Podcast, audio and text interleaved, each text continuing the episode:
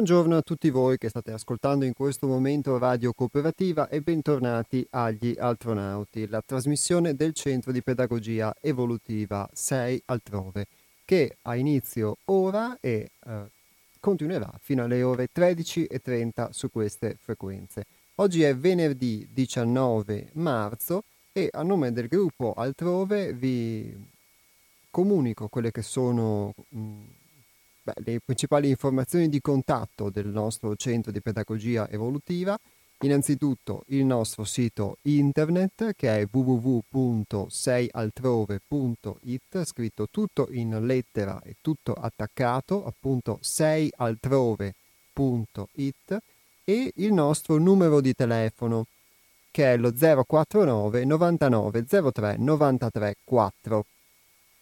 049 99 03 93 4. Sul nostro sito potete farvi una panoramica ampia o breve a seconda del vostro interesse e del tempo che avete a disposizione su quello che facciamo. Ovviamente è un'idea quella che ci si può fare e eh, tra queste cose anche potete trovare una voce iscriviti per iscriversi alla newsletter, chi volesse quindi restare aggiornato e ricevere o la nostra newsletter o eventualmente anche qualche spunto di riflessione che solitamente mandiamo ogni lunedì mattina, che è un pensiero, una piccola pillola per iniziare la settimana. Chi lo volesse è uno spunto di riflessione a cui ci si può iscrivere appunto tramite il nostro sito internet che è www.seialtrove.it. E a proposito di punti, io mi sono fatto un appunto della, dalla puntata della settimana scorsa in particolare da un intervento, l'intervento dell'ascoltatore, um, ormai diciamo abituario tra alcuni che, che sono abituati nell'intervenire eh, nel corso della trasmissione, che è Antonio, che aveva voluto dare uno spunto la puntata scorsa, chiedendosi se l'uomo fosse libero o condizionato e dando una sua visione della cosa. Avevamo parlato di um, esperienza, de, di esperienze personali che ci portano spesso a maturare, a maturare quindi anche delle idee possibilmente eh, diverse eh, nella misura in cui questo può accadere su noi stessi. Io vi avevo espresso, o, vi avevo raccontato quella che era una mia esperienza, un mio sentire e poi voi avevate aggiunto um, delle considerazioni, delle opinioni, talvolta rimanendo sul tema, talvolta invece eh, anche eh, elaborando delle questioni diciamo più filosofiche. Faremo così anche nel corso di questa puntata. E a questo proposito vi ricordo un altro numero di telefono, questa volta però è della diretta ed è lo 049 880 90 20, lo ripeto 049 880 90 20 oppure degli sms sempre per intervenire in diretta ma senza far sentire la vostra voce e scrivendo ovviamente eh, certo la differenza c'è il 345 18 91 68 5. Ripeto 345 18 91 68 5. Questo per poter interagire in diretta. Tramite il secondo numero potete mandare un sms, invece tramite il primo potete far sentire la vostra voce e diciamo apportare una possibile esperienza, un possibile contributo alla trasmissione. Allora, la domanda appunto era se l'uomo fosse libero o se l'uomo fosse condizionato, in che misura e se ehm, effettivamente l'uomo sia antiquato, perché eh, ci si era posti questa domanda anche attraverso un intervento di un altro ascoltatore, Manuel, che faceva riferimento ad un testo che avevamo letto. Ora, io non, eh, non faccio, diciamo, della filosofia nella misura in cui, eh, in cui, riesco, ci provo, perché avrei la tendenza purtroppo a, a farla, però ehm, a volte può essere poco utile nella misura in cui si divaga e non si riesce ad entrare invece a contatto proprio nella vita di tutti i giorni, nella propria realtà um, con ciò di cui si parla. Quindi posso portare una mia esperienza. Io posso dire di non essere libero, posso dire di essermi creduto tale per tanto tempo eh, o di aver ritenuto che potessero essere delle condizioni esterne che risolte le quali mi avrebbero permesso di essere libero. E ehm, ho potuto toccare con mano di fatto che non sono libero innanzitutto da un punto di vista, se vogliamo definirlo così, eh, sociale, perché comunque vivo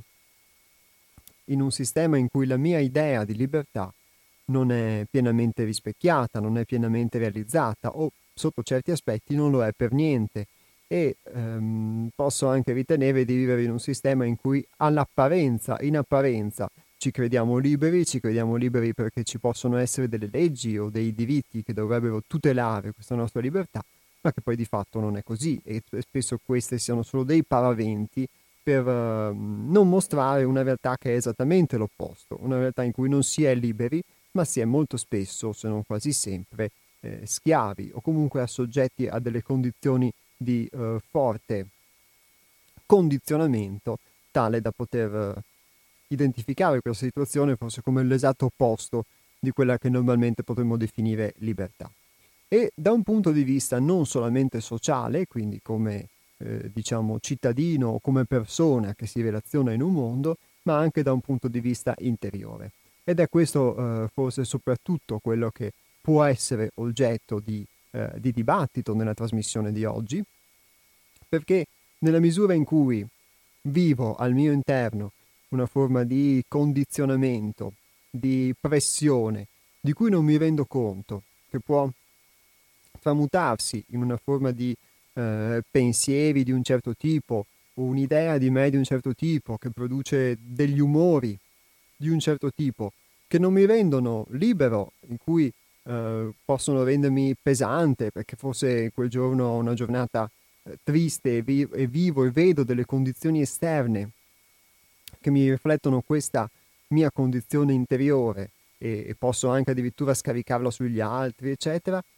in una situazione di questo tipo, se sto vivendo un momento di tristezza, non sono veramente libero. Non sono veramente libero nella misura in cui eh, sono condizionato da questa cosa e, ehm, e, se sono condizionato da questa cosa non posso sganciarmi, non, soprattutto se non accetto di vivere questa condizione. Questa è una cosa che capita spesso, a me è capitato talmente tante volte che posso dire tranquillamente, ad esempio, di averla vissuta per una vita e anche una condizione di questo tipo, quindi non posso definirla libertà. Perché anche se formalmente una persona può essere libera, ammettendo che lo sia,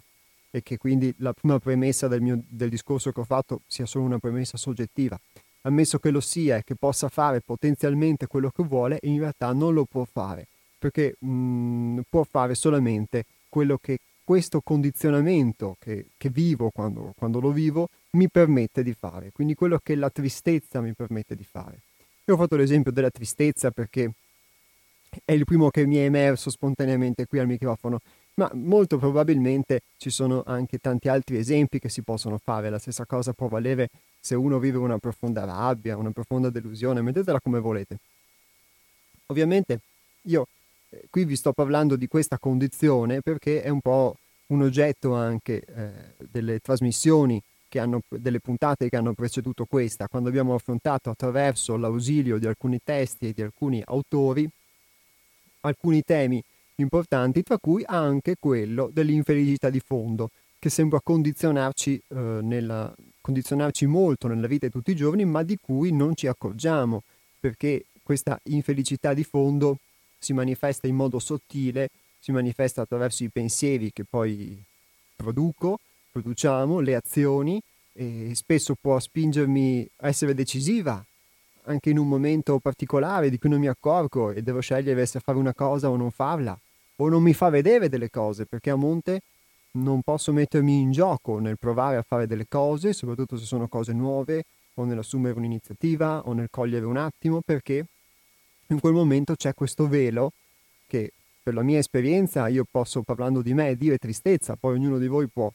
relazionarsi anche telefonicamente e, e dire la sua in merito, o raccontare la sua esperienza, c'è questo velo che mi impedisce quindi di cogliere quell'attimo, di cogliere quell'opportunità, di ricevere un suggerimento, di fare una cosa che normalmente non farei perché a monte un pensiero dice no, non farlo, non servirà, no, è inutile, no, sbaglierai. E quante volte uno con un pensiero di questo tipo poi di fatto eh, nella realtà di tutti i giorni non coglie un attimo, non fa una cosa che potrebbe essere l'aggancio per una cosa successiva, eccetera, e costruire nel piccolo della propria giornata delle relazioni diverse, delle, dei pensieri diversi, vedere le cose in modo diverso. Quante volte questo accade? Se questo accade spesso, allora quella cosa che abbiamo detto, che l'infelicità di fondo può condizionarci eh, senza che ce ne accorgiamo nella vita di tutti i giorni e determinare la nostra vita e possederci e, e quindi noi possiamo non essere liberi, allora questa cosa è vera. E allora diciamo che anche tante battaglie sociali o tante eh, leggi che possono garantire i diritti, un, di fatto possono garantirli esteriormente sul piano della personalità, sempre ammesso che li garantiscano, sempre ammesso poi che si vengano fatte rispettare, ma di fatto interiormente una persona può comunque essere schiava e essere schiava di un condizionamento interiore che quindi lo porta a ripetere sempre questo stesso film. Questo è, è, uno spunto che deriva dalla mia, dalla mia esperienza, ovviamente eh, non significa che non se ne possa uscire, ma qui a questo punto do la, la parola anche a voi per poter diciamo, aggiungere delle vostre considerazioni o raccontare delle vostre esperienze. Il numero di telefono ve, raccont- ve l'ho comunicato all'inizio della trasmissione, è lo 049 880 90 20 oppure se preferite scrivere un messaggio 345 18 91 68 5.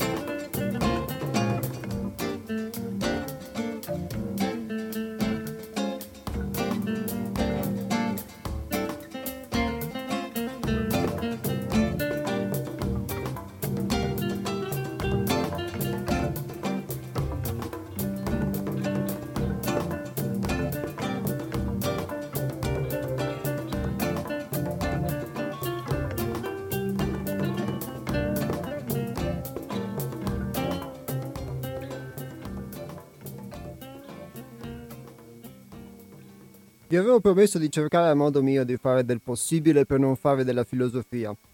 Ebbene, allora una delle considerazioni di partenza che abbiamo fatto nel corso di questo inizio di trasmissione è stata chiederci se l'uomo effettivamente fosse superato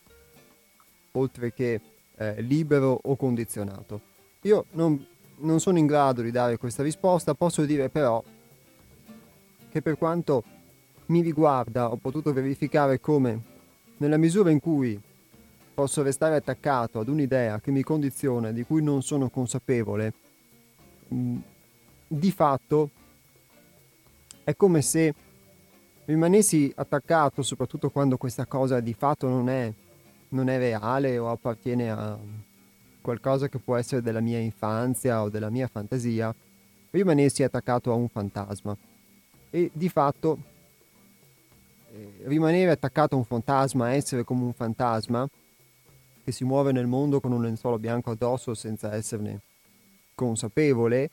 è un po' come ehm, essere superati ma non volerlo ammettere. Questa idea di, di persona, di personalità è qualcosa che spesso per me è superato. Quindi posso rispondere alla domanda se l'uomo è superato oppure no, guardando a me stesso e dire che eh, l'idea che avevo di me stesso spesso è superata, nel senso che in molte occasioni della vita poi si è dimostrata non essere un'idea reale, eppure di rimanerci molto spesso attaccato per, ehm, con molta ostinazione, con molta perseveranza e nella misura in cui posso mettere da parte questa idea, spesso posso avere delle aperture che mi permettono di apprendere dalla vita, nella misura in cui invece mh, mm, non riesco a farlo, molto spesso queste aperture non avvengono e quindi torno a vivere con un lenzuolo addosso e a girare il mondo come un fantasma. E a volte ho quasi l'impressione che siccome siamo tutti abituati a avere questo lenzuolo addosso, allora non lo riconosciamo più nell'altro e non lo vediamo più noi stessi e in realtà continuiamo a mentire a noi stessi, quindi non, non ci diciamo che stiamo girando con un lenzuolo addosso e che tutti girano con un lenzuolo addosso e ci autoconvinciamo che ognuno in realtà sta vestendo i propri panni. Poi i lenzuoli sono anche molto simili perché sono bianchi, quindi a parte qualche ricamatura diversa, tutto sommato sembrano anche molto simili, ma noi ci illudiamo che siano diversi e che il nostro lenzuolo sia di un tessuto migliore dell'altro, perché il mio lenzuolo ovviamente me l'ha, l'ho ereditato da mia nonna, da mio nonno, eccetera. Il tuo lenzuolo è un lenzuolo cinese che vale pochi soldi e quindi va bene così. E proseguendo questa metafora, invece, eh, talvolta deve accadere nella nostra vita l'evento che può essere il bambino che si accorge che l'imperatore è nudo e che dice ma mamma mamma ma tutti stanno girando con un lenzuolo addosso come mai e per fortuna che questo bambino ogni tanto c'è ma noi molto spesso il bambino lo vogliamo zittire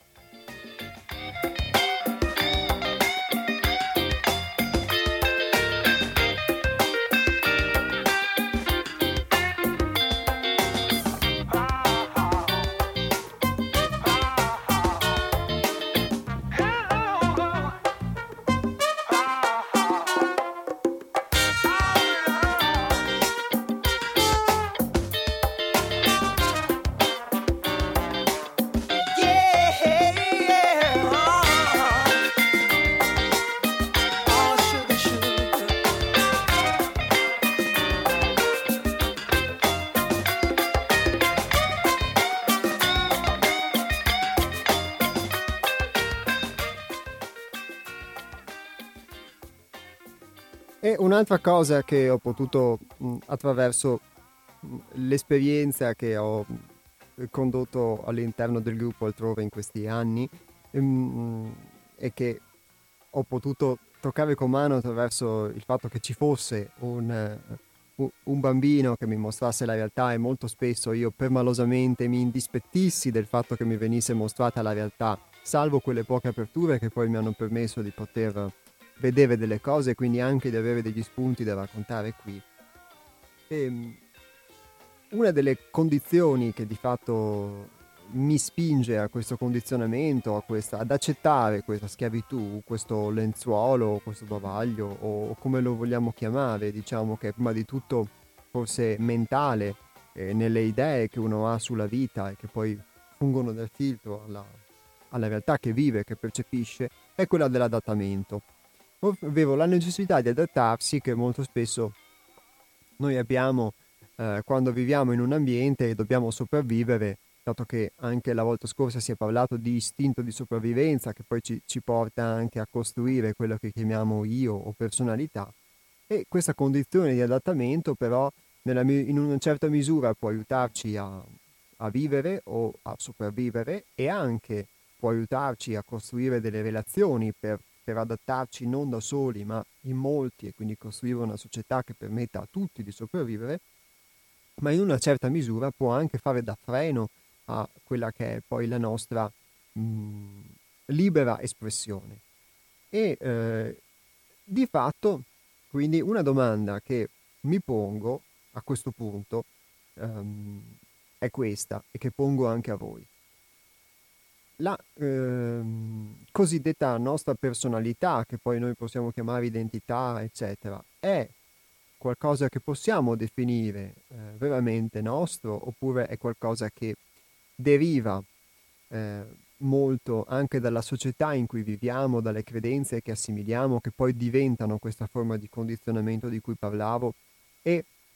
sono, è forse il frutto molto spesso di un adattamento anche all'ambiente in cui ci troviamo, solo che nel tempo poi questo adattamento si cristallizza e cristallizzandosi poi eh, diventa questa nostra maschera che noi a cui diamo un nome, o questo nostro lenzuolo più bello del lenzuolo degli altri, e, e, e di fatto poi eh, viviamo una condizione in cui continuiamo ad autoperpetuare un adattamento che abbiamo eh, assimilato, a cui ci siamo conformati per necessità e per sopravvivenza. E, eh, e di fatto ci dimentichiamo poi di, di aver o non ci rendiamo conto di essere questo adattamento e continuiamo quindi a proporlo e a perpetuarlo nella vita di tutti i giorni e quindi a vivere una condizione che di fatto sarebbe superata ma a non, eh, a non rendercene conto. Facendomi questa domanda e dando ovviamente la possibilità a voi di poter anche dare una risposta, ehm, prendo spunto da un, un brano tratto dal libro L'avvento dell'uomo nuovo, direi un titolo decisamente in tema con la puntata di oggi. E vi leggo qui che cosa scrive l'autore.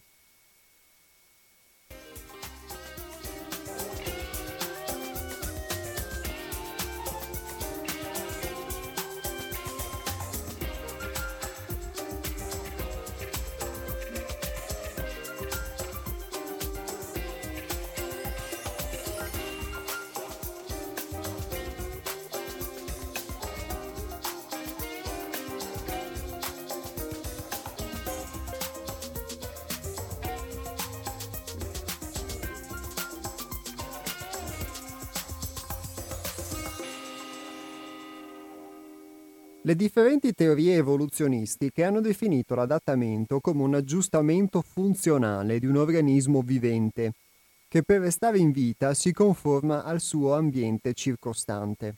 Se necessario, si possono in effetti sviluppare certi organi o certe funzioni per adattarsi alla costante mutabilità dell'ambiente esterno. Per sopravvivere l'animale e l'uomo hanno bisogno di uno specifico spazio vitale organizzato dalla propria specifica peculiarità e intelligenza, che si adatta in larga parte ai cicli della vita e ad immutabili leggi universali. Quando questo spazio vitale è ristretto o degradato al di là di un certo limite di tolleranza, appaiono alcune reazioni o modificazioni atte ad armonizzare questo cambio di stato al fine di preservare la vita della specie. È questo adattamento, in linea di massima meccanico nei reami subumani, che permette lo sviluppo di differenti specie con specifiche caratteristiche, allo stesso tempo sacrificando altre varietà destinate poi nel tempo a modificarsi fino ad estinguersi.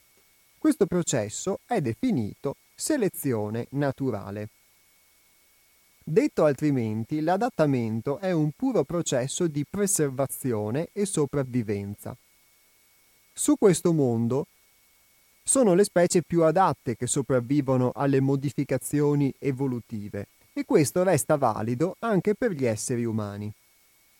Il termine adattamento è quindi associato a quello di selezione naturale, che indica di fatto una legge naturale, un puro meccanismo evolutivo preposto sia alla preservazione che all'estinzione. Riassumendo, l'adattamento è una trasformazione specifica necessaria a conformarsi alle nuove condizioni di vita dell'ambiente esterno. Infatti, per analogia, adattarsi significa sottomettersi ad una precisa legge,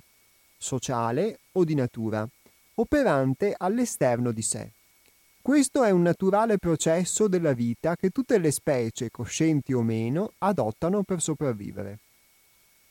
La regia è affidata all'intelligenza biologica, istinto o mente fisica, che adotta meccanismi geniali che permettono sia la preservazione che la selezione. La scienza con la biologia, e in particolare l'etologia, a riguardo espone esempi quali la lunghezza del collo delle giraffe per nutrirsi di foglie o il mimetismo del camaleonte per sfuggire ai predatori. Si tratta quindi di un'intelligenza animale che grazie alla sua straordinaria facoltà di adattamento permette la sopravvivenza della specie. La natura di detta intelligenza, e potremmo dire coscienza, è condensata nei minerali, istintiva nel regno vegetale, in un superiore grado in quello animale e quindi patrimonio animico nell'uomo.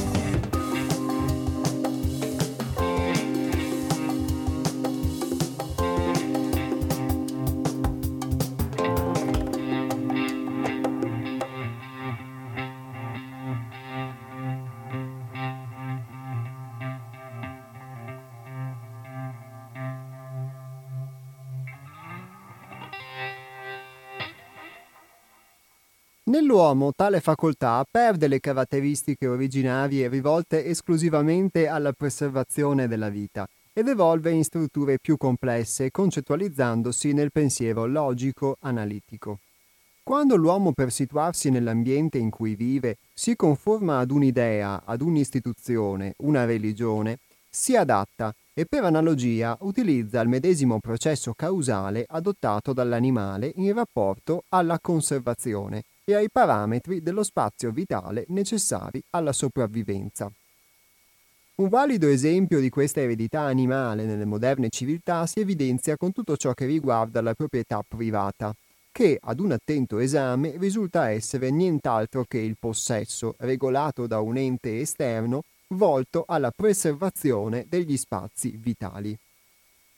Vincolati alla nostra intelligenza duale, siamo obbligatoriamente influenzati da un puro istinto di conservazione, per cui in una qualsiasi situazione di adattamento alla vita, seppur evoluti ed intelligenti, semplicemente sopravviviamo al pari di un animale. Entrando in contatto con le macro influenze della vita, conformati ad un qualsiasi ente sociale, morale, etico o religioso, semplicemente ci adattiamo a modelli preesistenti, strutturati sul solo conservazionismo.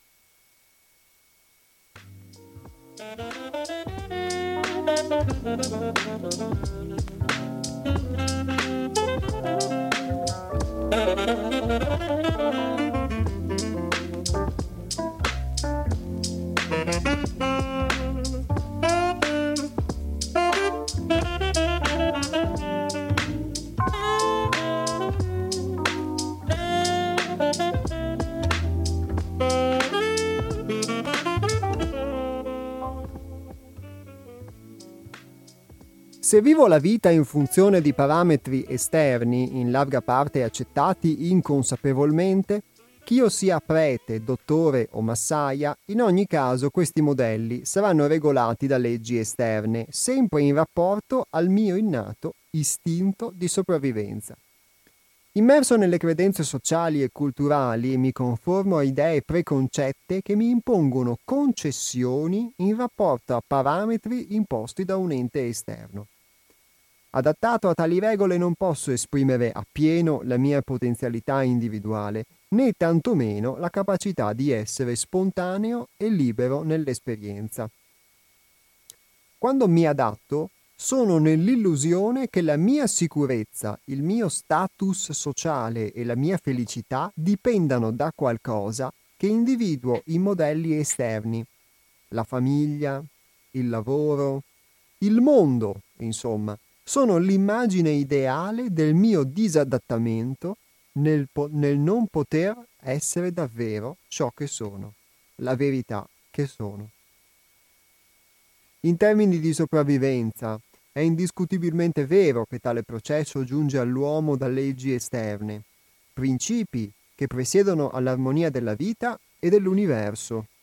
Tuttavia, visto da un'ottica integrale, è vero anche che se l'animale uomo soggetto a queste influenze è fatto per l'intelligenza e la sopravvivenza, l'uomo nuovo nasce per la coscienza ed è fatto per la vita divina.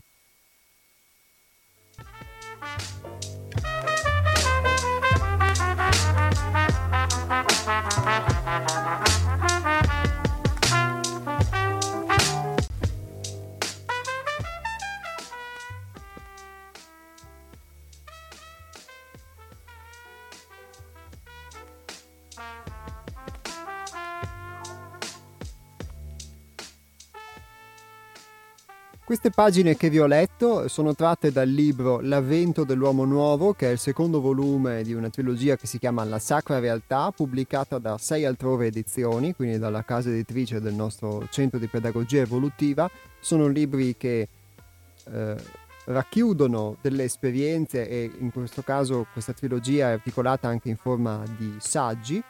da cui ho veramente aperto queste pagine diciamo, nel corso di questa puntata e le ho proprio trovate in linea con, ehm, con quello che vi stavo esprimendo, con questa mia considerazione eh, personale, che poi dico mia, in realtà c'è ben poco di mio, tra virgolette, e credo molto che possa essere condivisibile o forse sotto certi aspetti non condivisibile anche da molti di voi in ascolto e che deriva comunque da un'esperienza di contatto eh, con la realtà eh, di, di gruppo. E queste righe che vi ho letto, queste pagine, sono appunto tratte da questo volume, L'avvento dell'uomo nuovo, e l'autore è Hermes, che si è fatto scriba e narratore di queste esperienze. Chi volesse maggiori informazioni le trova sul nostro sito che è www.seialtrove.it. Nel frattempo io vi invito, se avete delle considerazioni da fare, anche non necessariamente diciamo se condividete quello che vi ho detto, ma eh, se avete delle considerazioni da fare anche sul testo che, mm, che, vi ho letto, potete farle telefonando in diretta allo 049 880 90 20 oppure se preferite scrivere un messaggio lo potete fare liberamente al 345 18 91 68 5. Come sempre accade, dalle vostre considerazioni poi possono nascere anche ulteriori considerazioni e anche delle voci, delle opinioni, anche se discordi, possono contribuire ad arricchire il dibattito e arricchire soprattutto eh, i molti spunti, perché ognuno in un testo o anche in un'esperienza, in qualsiasi cosa, può vedere delle cose che qualcun altro non ha visto o avendole vissute attraverso quello che è il suo filtro personale, poteva eh, avere una sensibilità che qualcun altro non ha. E quindi sicuramente tutti insieme possiamo anche eh, dare ognuno un contributo eh, a, a, sviluppare anche, a sviscerare un, un argomento, un tema o a raccontare una propria esperienza.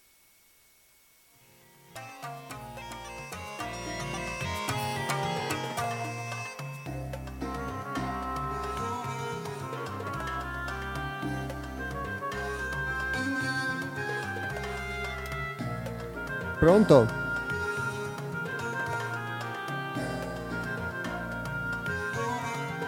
Buongiorno, un attimo solo, eh, la metto in diretta.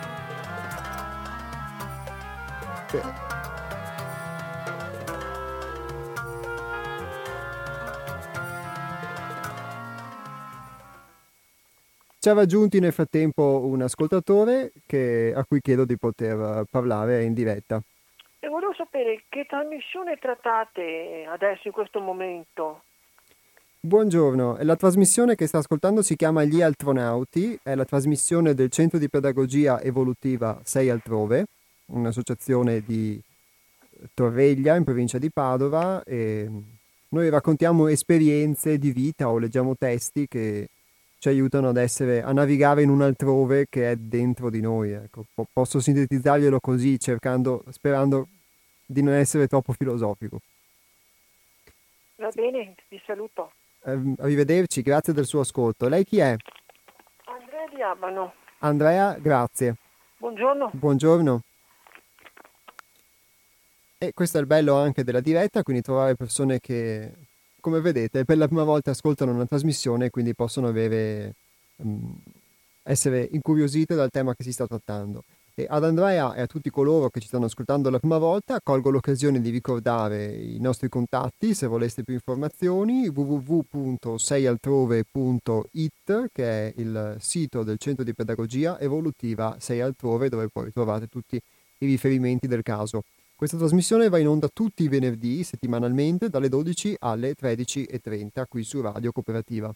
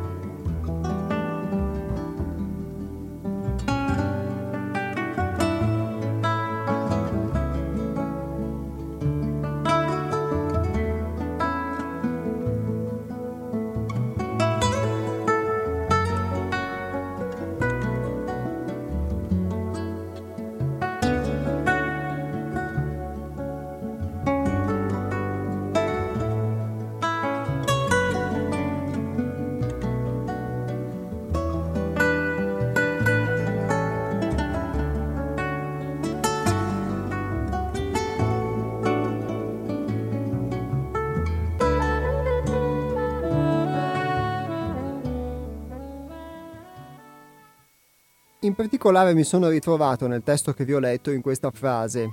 che dice quando mi adatto sono nell'illusione che la mia sicurezza, il mio status sociale, la mia felicità dipendano da qualcosa che individuo i modelli esterni, la famiglia, il lavoro, il mondo, insomma, sono l'immagine ideale del mio disadattamento nel non poter essere davvero ciò che sono, la verità che sono.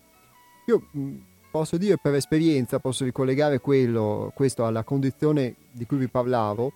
che spesso mi, mi possiede senza che me ne accorgo della infelicità di fondo, proprio perché in, um,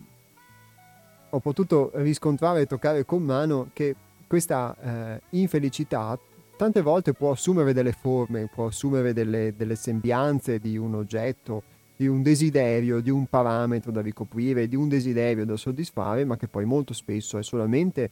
un'idea. E puoi sentirti soddisfatto o meno nel realizzarlo, ma molto spesso sono delle convinzioni che, che porto dentro, dei, dei, pensieri silenziosi che posso essere, tra virgolette, felice solo se sono in un determinato modo quindi posso essere felice solamente se mi condiziono a dei parametri, se mi conformo, mi adatto a dei parametri esterni, mi incasello in questi parametri. Quindi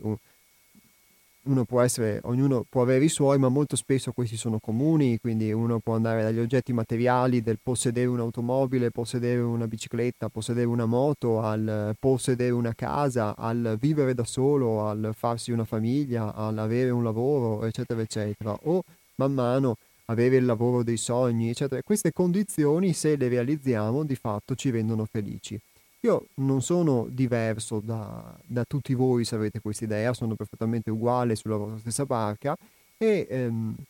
e quello che posso dire è che ehm, di fatto da un lato c'è questa,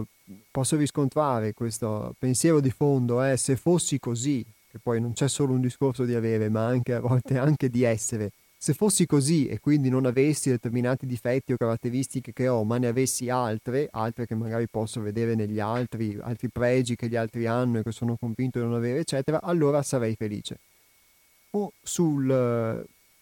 una determinata condizione che mi permetterebbe all'esterno di essere felice. Ma in realtà poi, quando uh, uno ha questa condizione, questa condizione, soprattutto se è una qualcosa diciamo, che rientra in questi parametri sociali, in questi condizionamenti sociali, il fatto che vi ho detto l'esempio banale di poter avere un lavoro, avere una famiglia, eccetera, quando in realtà vive queste condizioni, poi le sente come qualcosa che rest- gli restringono la libertà, gli restringono lo spazio vitale, lo, lo limitano molto, eccetera, eccetera. E quindi, di fatto, anche questi desideri che una persona può avere, che lo condizionano nel, non, eh, nel vivere una infelicità di fondo perché non riesce a realizzarli, poi di fatto forse non li vuole, non li desidera veramente perché altrimenti quando li vivrebbe, questo io mi chiedo, quando li vivrebbe, quando li avrebbe, non se ne sentirebbe schiavo, non se ne sentirebbe vittima. E allora la domanda che mi faccio è se questi nostri, tra virgolette, desideri, questo nostro volerci conformare, non derivi non tanto da un nostro desiderio di essere, ma da una paura che noi abbiamo, che se non ci conformiamo saremmo esclusi dalla società, non potremmo eh, sopravvivere, se non sono come tutti gli altri non sopravvivo e di conseguenza poi questa qua ci muova e diventi per noi un, uno strumento diciamo di costruzione di un'identità che ci costruiamo nella vita e che poi possiamo raccontare agli altri ho fatto questo, sono stato questo, sono, stato quell'altro, ma di fondo c'era un istinto che ci ha mosso, un istinto che era una paura. E questo istinto, nella misura in cui ci, può averci spinto a ehm, soddisfare questa perenne ricerca di sicurezza che si è trasformata nel tempo in, in cose varie, in contenitori vari in cui potersi inserire per paura, poi eh, di fatto mh, non ci ha permesso di vivere ciò che siamo veramente. E molto spesso quello che uno è veramente nemmeno, nemmeno, lo sa, nemmeno lo immagina, perché ha un'idea di se stesso, sia nel positivo, nel pensare di poter fare un sacco di cose o di farcela da solo, eccetera, che poi di fatto nella realtà non è vero o, o non è vero nella misura in cui, in cui lo credo io, sia tante volte eh, posso autoconvincermi di non essere in grado di fare delle cose e, e di fatto, di fatto eh, la realtà mi mette nelle condizioni invece di poterlo fare e questa mia convinzione che avevo risulta essere errata. E quindi queste convinzioni poi che possono essere il frutto di questo adattamento eh, possono diventare la nostra identità. Se questo capita a me può capitare anche, credo, a, a molti di voi, non penso di essere l'unico, diciamo, sfigato a cui capita questo, ma soprattutto una cosa che mi, mi chiedo è se eh, di fatto questo adattamento che costantemente ricerchiamo non sia qualcosa che sottilmente ci condiziona al punto anche da eh, renderci veramente schiavi senza che ce ne accorgiamo. Schiavi tecnologizzati, tut- mettetela come volete, ma comunque schiavi. E eh, solamente che non essendo consapevoli di questo processo, diamo una giustificazione mentale al nostro adattamento e quindi alla nostra schiavitù. E siccome di giustificazioni ce ne sono sempre, perché se intimamente uno non vuole cambiare di giustificazioni ne trova sempre, continua a giustificare il proprio processo di schiavitù, a dare delle motivazioni esterne che lo spingono ad adattarsi, ad adattarsi costantemente e goccia dopo goccia, dopo goccia, dopo goccia, dopo goccia, si ritrova che nell'arco della vita si è adattato talmente tanto a determinate condizioni che si è totalmente schiacciato e quindi ha totalmente rinunciato ad esprimere qualsiasi possibilità di libertà, qualsiasi, ehm, qualsiasi spontaneità, qualsiasi genuinità, questo sia in, interiormente, adattandosi totalmente a questo suo condizionatore interno, a questo suo agente condizionante interiore diciamo, che prende il suo posto e diventa praticamente eh, colui che guida la baracca e determina la sua vita, ma che non è altro che il risultato di un adattamento, questa maschera, questa personalità, e dall'altro lato anche socialmente la stessa cosa, ci adattiamo costantemente a qualsiasi cosa, a qualsiasi eh, restringimento, a qualsiasi perché di fatto diamo una giustificazione, siccome la giustificazione è mentalmente articolata, è molto valida, eccetera, allora questo ci permette di continuare a mantenere in essere questa nostra condizione di asservimento e molto spesso nella convinzione di essere liberi e criticando ferocemente chi mette in dubbio la nostra condizione di libertà. E c'era una famosa frase, non mi ricordo di chi fosse, ma comunque, indipendentemente da chi l'ha pronunciata, la condivido, ve la ripropongo, che eh, nessuno è più schiavo di chi crede di essere libero e invece non lo è.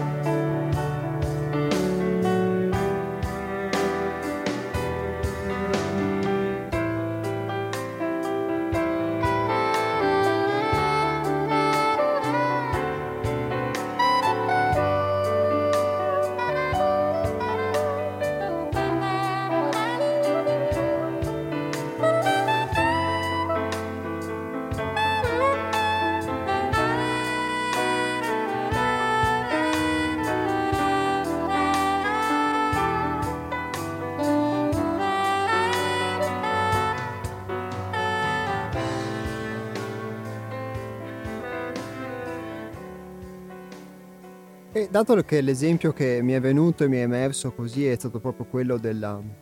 di questo, questa personalità che prende il sopravvento, la maschera, che prende molto spesso il sopravvento, anzi molto spesso vive la vita proprio al posto nostro, al posto della nostra essenza. C'è un altro spunto che vorrei condividere con, con voi, anche questo viene dalla,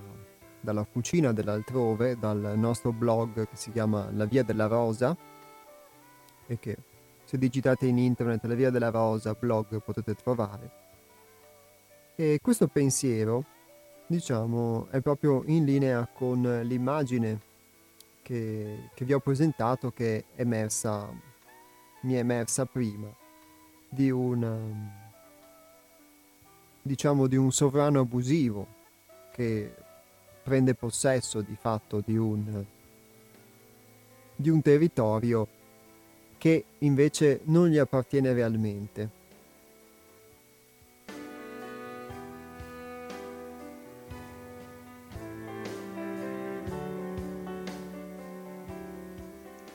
E non solo ne prende possesso, ma anche ne detta poi le leggi e può farlo in modo diciamo più arbitrario e più eh, impositivo, oppure può farlo in modo dolce e suadente attraverso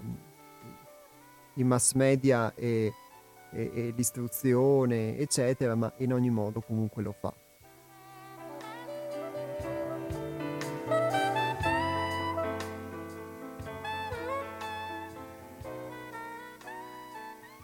Non è possibile per l'individuo ordinario che si identifica con la sua personalità comprendere o apprezzare in pieno il significato delle profonde implicazioni del suo stato sovvertito, sotto molti aspetti surreale e a tratti allucinato.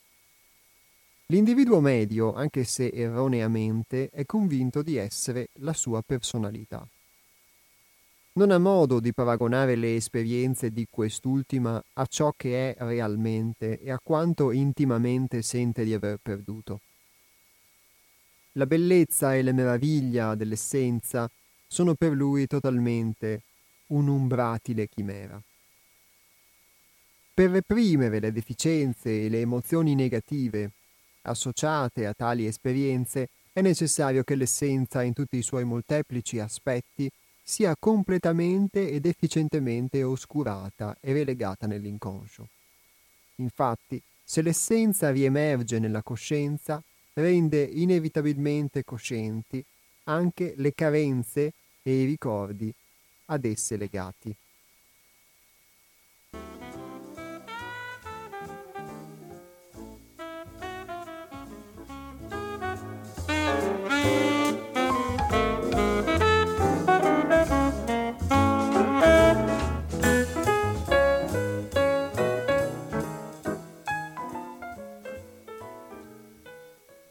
Quando l'essenza è oscurata, la personalità pretende di sostituirla.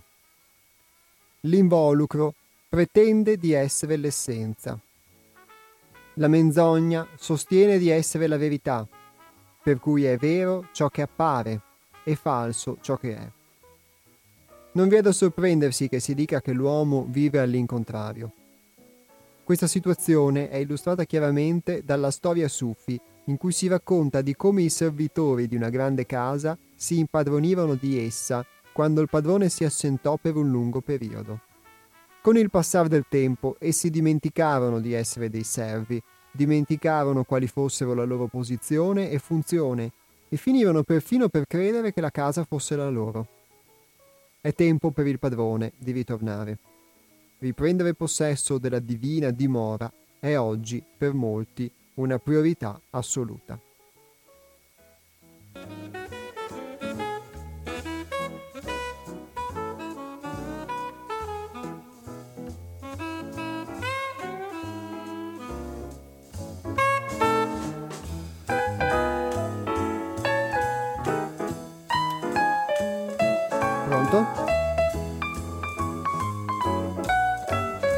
Paola, un attimo che la metto in diretta.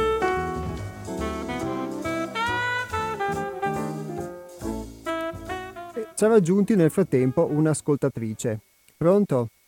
Buongiorno, sono Paola da Vicenza. Buongiorno Paola, bentornata. Buongiorno. Senta, io non ho sentito telefonate, no, ma penso che sia perché forse non si riesce a cogliere. Io lo so, ho acceso da poco perché sono rientrata t- tardi, no? Non si riesce a cogliere forse l'essenza del discorso che lei fa. Eh, più chiaro è stato adesso quando ha parlato appunto dei servi, no? con un esempio concreto e chiaro che si impossessano della casa in assenza del padrone. Io penso che questo sia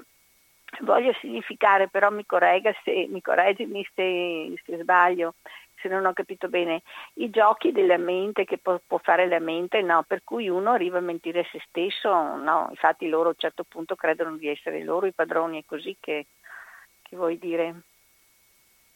Eh, sì, Pro. sicuramente anche, anche, questo può essere un valido questo esempio. è un aspetto, no? Eh, quello che, se ho ben capito, eh, quello che vuoi dire, che vuole dire il testo, insomma, ecco, se tu mi facessi qualche esempio più concreto, ma penso che sia che, cioè, eh, gli aspetti della mente, no? per cui una persona crede che le difficoltà siano in un dato, diciamo, in una data situazione, in realtà eh, è lui che non riesce a focalizzare il problema, oppure l'abitudine, conforma, conformandosi all'ambiente esterno, alle situazioni, li fa fallire, non, fa più, non, è, non ha più le idee chiare perché appunto si è conformato alle situazioni esterne e ha tralasciato di, di, di seguire il suo um, ideale, non lo so, dimmi se ho capito. Sì, è un'immagine mm, perfetta nel senso per quello che posso dire anch'io, diciamo, relativa mm. a questo spunto. Sì, sì, è, è, è questo il senso che, diciamo, che volevo trasmettere. Eh, se vuole le rispondo, vuole che le risponda telefonicamente oppure... Sì, sì, sì, no, guardi, come vuole, ma è quello che volevo dire certo. io, no? È che alla fine l'uomo è nemico di se stesso oltre che nemico degli altri, perché se non riesce a essere coerente, cioè a chiarirsi questi punti, oltre a fare del male a se stesso, fare del male agli altri, insomma, perché interpreta male il rapporto con gli altri, risponde pan per polenta, intendo dire eh, non risponde a, in modo, nel modo giusto perché non c'è neanche dialogo con gli altri. Ecco, vorrei che approfondisse questo punto. Grazie, l'ascolto. Grazie buongiorno, a lei buongiorno. Paola, buongiorno e grazie del suo intervento. Sì, mh, mm, intanto eh, un ringraziamento anche per i suggerimenti perché effettivamente poi io vi ho raccontato diciamo, la, nella puntata di oggi quelle che sono delle riflessioni quindi su una, su, sulle mie esperienze e poi le ho uh, arricchite con, con, degli spunti appunto dal, dal, nostro gruppo di lavoro. Mm. E, e, quindi effettivamente per qualcuno può essere più facile cogliere, per qualcuno invece no, sia in base alla mia capacità poi di poter esprimere o spiegare determinate cose, sia anche forse perché eh, qualcuno forse può entrare più in risonanza o, o, o, cogliere per la sua esperienza delle cose che vengono dette e, e qualcuno invece qualco, qualcos'altro. E ehm, l'immagine che ha usato Paola è, diciamo, è un'immagine che rispecchia anche il, il senso del messaggio che vi stavo trasmettendo. Eh, la metafora dei servi che si impadroniscono della casa, che abbiamo letto in, um, in questo brano tratto appunto dal nostro, dal nostro, blog, che si chiama Personalità ed Essenza, è una metafora di come, eh, di come sviluppiamo, di come uno sviluppa per quello che posso trasmettervi attraverso la mia, la mia esperienza, esprimere attraverso la mia esperienza che ho, mh, ho potuto vedere, è che... Um, quando uno a forza di adattarsi e di atteggiarsi in un certo modo, eh, poi di fatto eh, assume, crea delle abitudini, assume degli atteggiamenti anche e delle emozioni che di lui diventano abitudinarie, come vi facevo l'esempio all'inizio per quello che riguarda me, una condizione di infelicità di fondo, e questa infelicità diventa talmente tanto la tua vita che tu quello diventa il tuo mondo e filtri quel tuo mondo attraverso eh, filtri il mondo attraverso questa tua condizione e su questa tua condizione tu poi costruisci un'identità, un'abitudini, una storia personale, eccetera. Ma quello non sono tutto io, mi convinco di essere quella cosa, quindi quella storia legata a quella condizione, a quelle emozioni, eccetera, e in tutto questo, questo miscuglio di fatto io creo una personalità e lo faccio per adattarmi ad una condizione perché vivo in un determinato ambiente e in base a, cu- a come eh, riesco ad adattarmi a questo ambiente o a non adattarmi, eccetera, poi eh, di fatto mi conformo o non mi conformo e su questa mia conformarmi o non conformarmi costruisco un'identità, costruisco una maschera che dico sono io, però io non sono solamente quello, quindi ehm, non sono solamente quello perché posso essere anche tante altre cose che spesso non mi permetto di essere per mia convinzione o perché non credo di poter essere. E di conseguenza se io mi convinco di essere solamente quello, di essere solamente quella tristezza, di essere solamente, che ne so, piccolo e sfigato piuttosto che eh, grande e onnipotente, di fatto non, non mi permetto di vivere tantissime altre cose che la vita mi offre, che mi passano davanti o che mi passano attraverso e che ehm, diciamo io non afferro o non accolgo. Questa mia condizione, questa mia personalità di fatto si impadronisce di me, praticamente è una maschera che io indosso, che io ho indossato da piccolo e che poi eh, su cui ho costruito la mia identità, ma che continuo a indossare e eh, continuandola a indossare di fatto questa maschera si è impadronita di me. Questa è l'immagine che volevo trasmettere eh, nella misura in cui diciamo ci sono riuscito. E vi ho fatto l'esempio della infelicità di fondo perché ehm,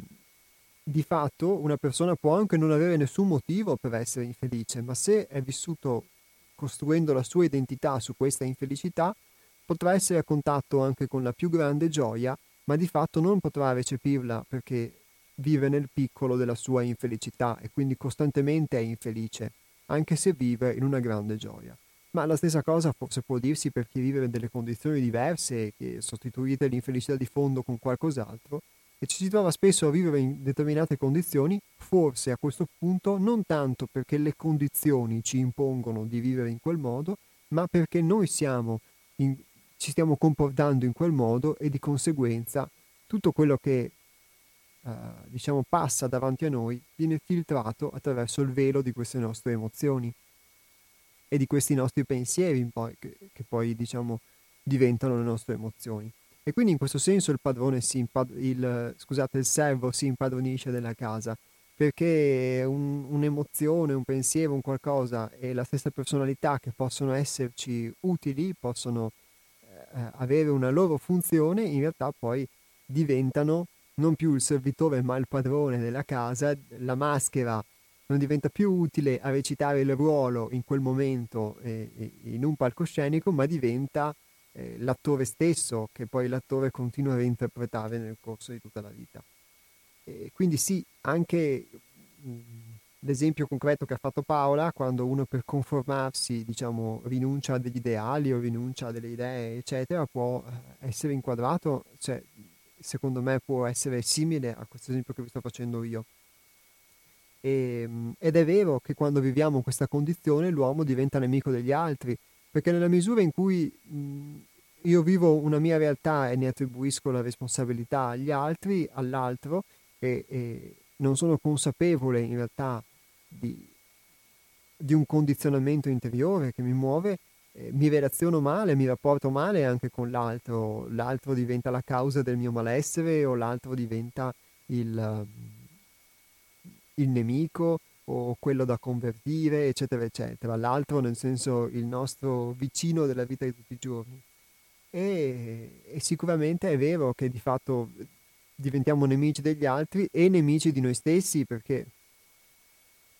diciamo, facciamo fatica ecco, a vivere una vita in modo libero, sincero e spontaneo in, con questa modalità. Nel frattempo, beh, sia una telefonata sia un messaggio. Prima prendo la telefonata.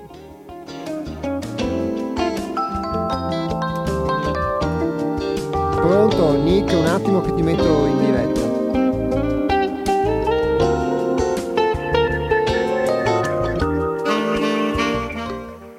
Ecco, ciao. Ci ha raggiunti telefonicamente Nick, pronto? la radio si spende da sola, lo so. Eh, volevo telefonare ma non sono riuscito, sono fermato qua. Eh, Pronto Nick? dalla libertà. Sì. Finché abbiamo il corpo fisico e i loro bisogni e non abbiamo le virtù per comprendere le difficoltà, ma sono persone felici perché hanno per natura la felicità viene per la fine anche la saggezza. Dopo un lungo percorso siamo venuti qua per indagare e agire, reagire non vuol dire conflitto, rivoluzione, quelle robe lì. Schiavitù imposta che l'ha permesso certe persone che non hanno conoscenze particolari, no? un determinato tempo, dopo la guerra, hanno costruito una Costituzione che nel tempo doveva essere scartato quelle cose che erano danni ai cittadini per portarli in una linea tutto in comune. Ma manca il eh, saggio, cioè filosofo vero, una comunità di uomini liberi deve avere proprio un capo guida superiore che lavora per gli altri. Tutto in comune vuol dire la società libera non esistono le banche private, prestiti, crediti, eh, borse, mai perché è contro la natura della comunità. Tutto è dentro in comune, sia la moneta che semplificare i scambi, partecipare vuol dire scambiare, se mi manca qualcosa sì, proporzionale, reciprocamente, commisurabile e coerenza queste cose lì. Ma non si sono visti quelle cose lì. Si può immaginare quando conosceranno l'economia reale è accompagnato dalle leggi naturali, non convenzionali, per eccellenza sono queste leggi che possono diminuire i conflitti sia esteriori sia interiori conflitti interiori sono dovuti tramandati da secoli, quelli falsi filosofi, malvagi, gente senza sentimenti, gente che si chiamano sofisti e loro tecniche aristiche per usare gli altri. L'uomo non deve usare un altro, codici segreti, eh, codici religiosi, società nascoste, inuccidibili,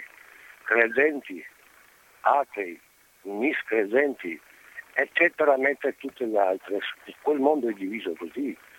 Non hanno niente di umano queste persone, sono attaccati con la vita terrena. Quel che vedono è la realtà. Più dell'anima anche non puoi parlare. Milioni di psicanalisti ti dicono usi il cervello sinistro, a destra usi la testa per loro se gli tocchi intelletto ti dicono ma non lo vedo, non posso anche curarti, no? La filosofia ha dimostrato nei secoli che può curare senza medicine, senza effetti collaterali. È il caso del Cristo con la donna, no? Da distanza. Perché l'anima ha quel potere lì. Quando parliamo dell'empirismo, se io non conosco il territorio, vuol dire gli studi del territorio esterno, sono, è la biologia favolosa, l'hanno spiegato in, in dieci versioni dove viviamo noi. Noi abbiamo eh, eh, nessun nemico qua, nemico dell'uomo è ignoranza, hanno modificato proprio da piccoli, gli hanno dato le pillole sbagliate velenose. La pedagogia in prospettiva è entrato qua a Milano da Giuseppe Mari, Università Cattolica, mentre nel stesso posto c'è anche l'Università di Bocconiani, che non hanno niente a che fare con la vita reale. Loro sono finanzieri, calcolatrici di cose, loro sono gruppi, gruppi. Una volta ero in Grecia 30 tiranni, adesso sono 30 battieri qua, anche il nostro dentro, non ha nessuna capacità per amministrare il paese. non abbiamo la nostra moneta. Grazie Nick, hai reso cose. l'idea. Eh, sì, io devo avere diritti tra un avvocato, no? Corte di anziani saggi. Un giudice non può stabilire un caso perché deve andare in profondità che tempo non avrà mai. Mentre in tanti gruppi lì possono stabilire anche la causa perché è arrivata là. Nick, grazie. La moneta ti chiedo di non chiudere. Non sarà mai pace in questa terra, tante malattie vengono per questa lì. Ciao, alla prossima. Lavorare subordinato vuol dire morte. Ciao, grazie. Del lavoro non devono esistere, devono essere uguali. Eh, ho invitato Nick a chiudere, ma poi lui non, non l'ha fatto, quindi l'ho fatto io. E se c'è stato qualche disguido con la telefonata, chiedo uh, ulteriormente scusa perché appunto sto, um, mi sto adoperando nell'acquisire pratica con la modalità del preascolto e quindi non sempre funziona, quindi è possibile che il primo minuto o i primi secondi della telefonata non si siano sentiti, eh, non lo so, in ogni caso comunque eh, nella registrazione compariranno, quindi per chi riascolterà il podcast o riascolterà la replica di questa puntata stanotte o diciamo nel giorno della replica che è il mercoledì pomeriggio, poi potrà riascoltare eventualmente quel piccolo pezzo di telefonata che dovesse essersi perso. Invece ehm, Nick ha dato diciamo degli, degli spunti um, un po' filosofici, um, mi è piaciuto quello che ha detto sulla filosofia che può guarire a distanza, ovviamente eh, per filosofia Nick intende probabilmente è quello che intendevano i greci, quindi qualcosa, o comunque gli autori che lui spesso cita, Aristotele, eccetera, ovvero qualcosa che prima di tutto viene messo in pratica e viene incarnato, quindi una, una conoscenza che non è solamente un'erudizione eh, intellettuale, aver letto dei libri, aver acquisito mh, dei pensieri o averli elaborati, ma qualcosa che viene messo in pratica, che viene incarnato e quindi mh, l'idea, l'idea, che quantomeno mh, ho io e che posso condividere è che, è che è proprio un'idea questa che in realtà non è mia, ma ha, trova condivisione nella dinamica del gruppo, è quello che la filosofia sia questo. Quindi questa filosofia si può guarire dai mali della personalità. Appunto questa filosofia, in questa misura, non un'erudizione intellettuale, ma una, qualcosa che una persona una conoscenza reale che si può incarnare, che si può verificare, può es- es- guarirci da quei mali di fondo di cui parlavamo. E intanto prendo questa telefonata. Pronto? Piero un attimo che la metto in diretta. Ecco, ci ha raggiunto Piero. Buongiorno Piero.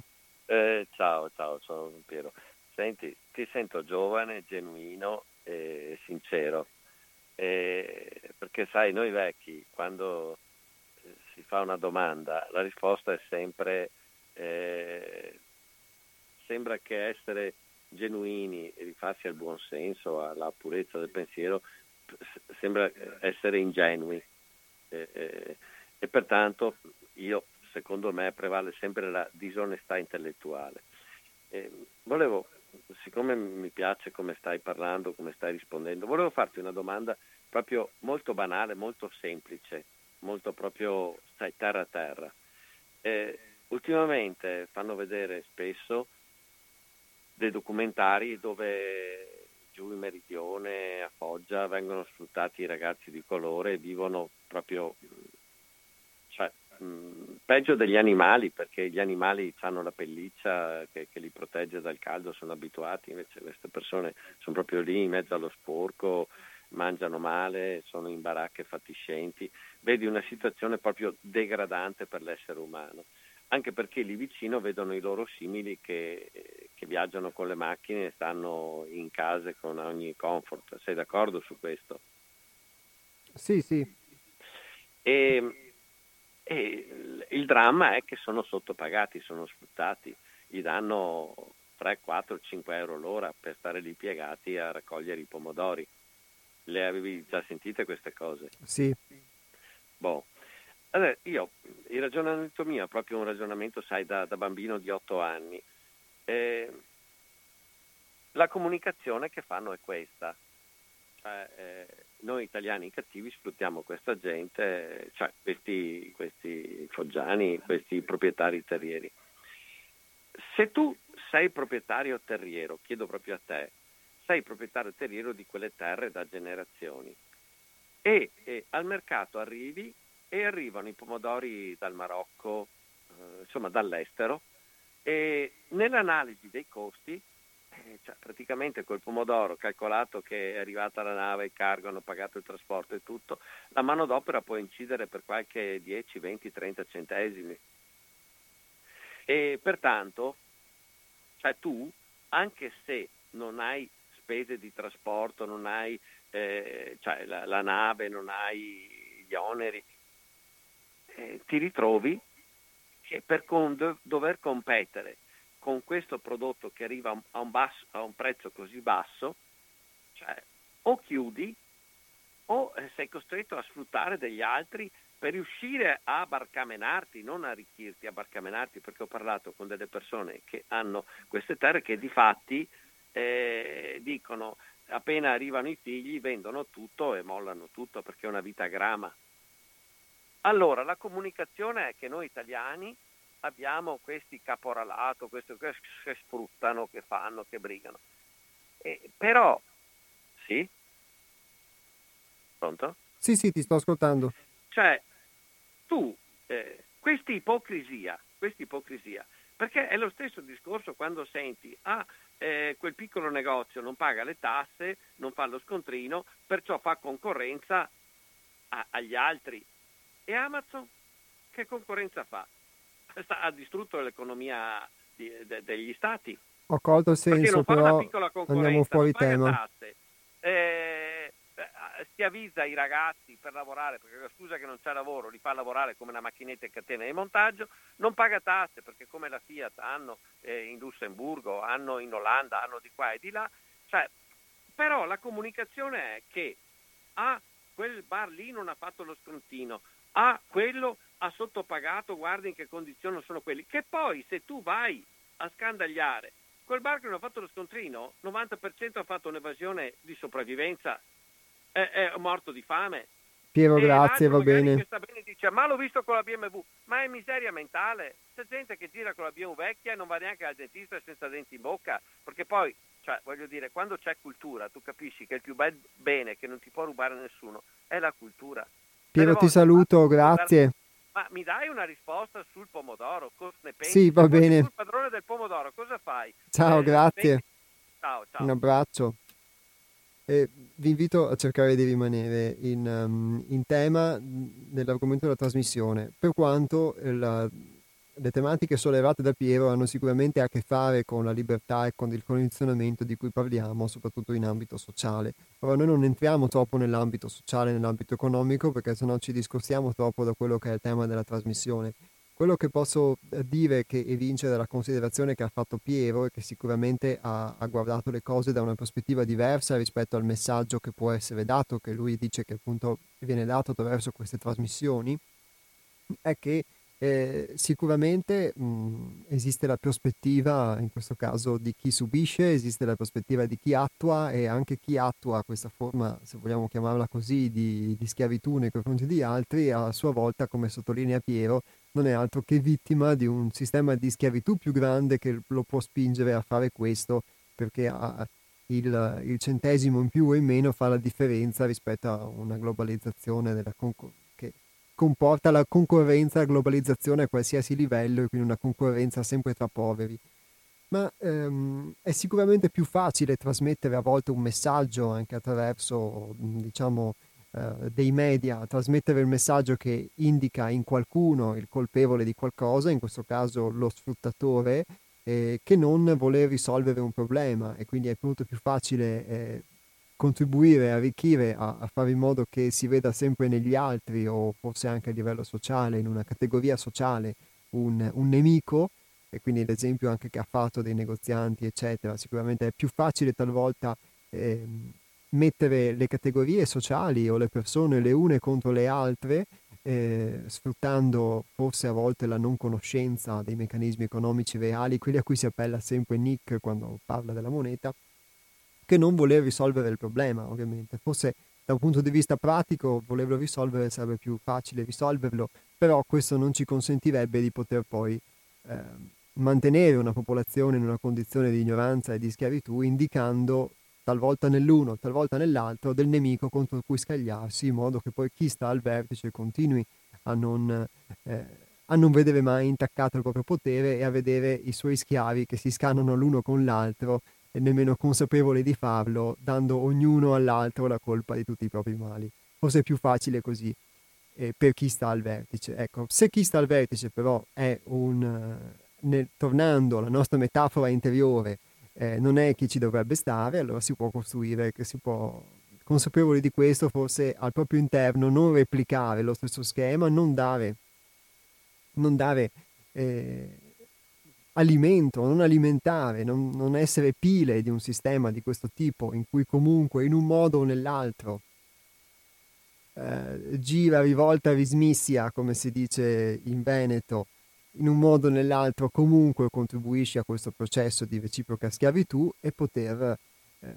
nella misura in cui si può, attraverso degli spazi, poter mh, mettere dei semi di qualcosa di diverso, qualcosa di nuovo, che parta proprio da noi, dalla nostra percezione della realtà e quindi nel poter uh, vedere le cose il più possibile per come sono e il meno possibile da, da, sganciandosi o emancipandoci da questi filtri. Questa è, è la, l'opinione che posso dare, che abbiamo, che sono dentro di noi, che ci condizionano internamente nell'essere schiavi e che di riflesso creiamo all'esterno. E mm, in questo mi riaggancio anche a un altro spunto che aveva dato Nick, laddove eh, diceva che il problema nasce dall'aspetto pedagogico, perché in questo ovviamente eh, il centro di pedagogia evolutiva 6 altrove. Ehm, è pienamente in linea con il fatto di poter ispirare quindi una nuova pedagogia, una filosofia che sia vera, che non sia solamente una erudizione, ma che sia vissuta attraverso l'esperienza, attraverso il contatto con la propria realtà e poter quindi mettere dei semi di una pedagogia diversa, di un modo di apprendere quindi diverso. E quindi anche la metafora che lui ha usato, che non è tanto una metafora, è che dice che eh, a Milano puoi trovare un tipo di pedagogia che viene insegnato all'Università Cattolica oppure puoi trovare i bocconiani, ecco, la stessa cosa metaforicamente parlando, senza togliere nulla a nessuno due, dei due tipi di pedagogia, ma metaforicamente parlando talvolta anche noi possiamo trovare eh, la mela marcia o la mela buona e scegliere che cosa mangiare, anche se spesso c'è dentro di noi poi quella voce che ci può spingere a mangiare la, convincere che la mela marcia sia bella e sia buona solamente perché è mm, diciamo colorata bene. Ma mh, mm, leggo un messaggio che è arrivato appunto qualche minuto fa che sempre relativo a quello di cui stiamo parlando è Manuel che scrive buongiorno io invece contesto ai cosiddetti servi il fatto di voler o credersi essere padroni ma di mettersi equamente allo stesso livello del presunto padrone lo trovo più che legittimo. Sì, ovviamente questa è una metafora, quella che si usava, si può anche raccontarla in modo diverso nell'altro esempio che vi ho fatto della, della maschera che si impadronisce dell'attore, se non volete vederla nel tema del, nell'immagine del servo e del padrone. Quindi quante volte noi recitiamo una maschera, lo facciamo per accondiscendere qualcuno e poi alla fine a forza di o, o una certa situazione o perché crediamo di doverlo fare, poi di fatto continuiamo a farlo per tutta la vita e non ci accorgiamo che ehm, quella cosa che noi siamo, di fatto che noi crediamo di essere, non è altro proprio che questa maschera che noi abbiamo abbiamo messo. Ecco, in questo senso quindi mh, mm, noi ci adattiamo non solamente socialmente per vivere e quindi arriviamo anche se siamo disperati che veniamo da un altro continente a fare come nell'esempio di Piero, quindi a essere disposti a lavorare per mh, mm, lavori così duri per pochi soldi, e, eh, ma anche di fatto ci adattiamo interiormente, emotivamente, ci priviamo di quelli che sono i nostri veri desideri, eccetera, per, conformarmi poi a cosa. Se vado effettivamente tante volte a vedere a cosa mi conformo, mm, spesso mm, non c'è necessariamente una condizione di sopravvivenza, ma talvolta continuo a conformarmi anche se questa condizione non c'è è un po' un esempio che viene fatto da alcuni psicologi parlando del condizionamento di quelli che hanno fatto esperimenti sugli animali e che vedono che quando tu abitui un ratto o un animale a vivere in un determinato spazio vitale molto ristretto, perché ogni volta che cerca di uscire lo, mh, con una scossa elettrica lo blocchi, a un certo punto tu puoi anche fare a meno di continuare a fargli quella scossa elettrica perché lui non uscirà più dalla sua gabbia, è talmente più abituato, si talmente abituato al fatto che appena cerca di uscire da quello spazio ristretto o da quella gabbia trova qualcuno che gli fa la scossa elettrica che a un certo punto smette anche di pensare che esista lo, eh, lo spazio al di fuori di quel piccolo spazio, si è abituato e quindi anche se non c'è più nessuno che gli fa la scossa elettrica, lui resterà nel suo piccolo spazio vitale molto ristretto e quindi si è adattato. E quindi forse a volte anche noi che ci crediamo più evoluti di un ratto è possibile che ci adattiamo nello stesso modo e, e anche pur non essendoci delle evidenti condizioni diciamo di qualcuno che sadicamente ci dà la scossa, però continuiamo a rimanere all'interno di uno spazio che è un po' ristretto. Grazie a tutti, gli astronauti vi danno appuntamento venerdì prossimo, sempre dalle 12 alle 13.30 sulle frequenze di Radio Cooperativa. www.seialtrove.it per riascoltare il podcast delle trasmissioni e per tutto quello che riguarda il Centro di Pedagogia Evolutiva Sei Altrove, i nostri libri, le nostre attività o se volete iscrivervi alla newsletter o al pensiero settimanale e eh, www.radiocooperativa.org per tutto quello che riguarda la radio, quindi oltre ai podcast, il palinsesto, le attività e il, la possibilità di finanziare radio cooperativa. Grazie a tutti, alla prossima.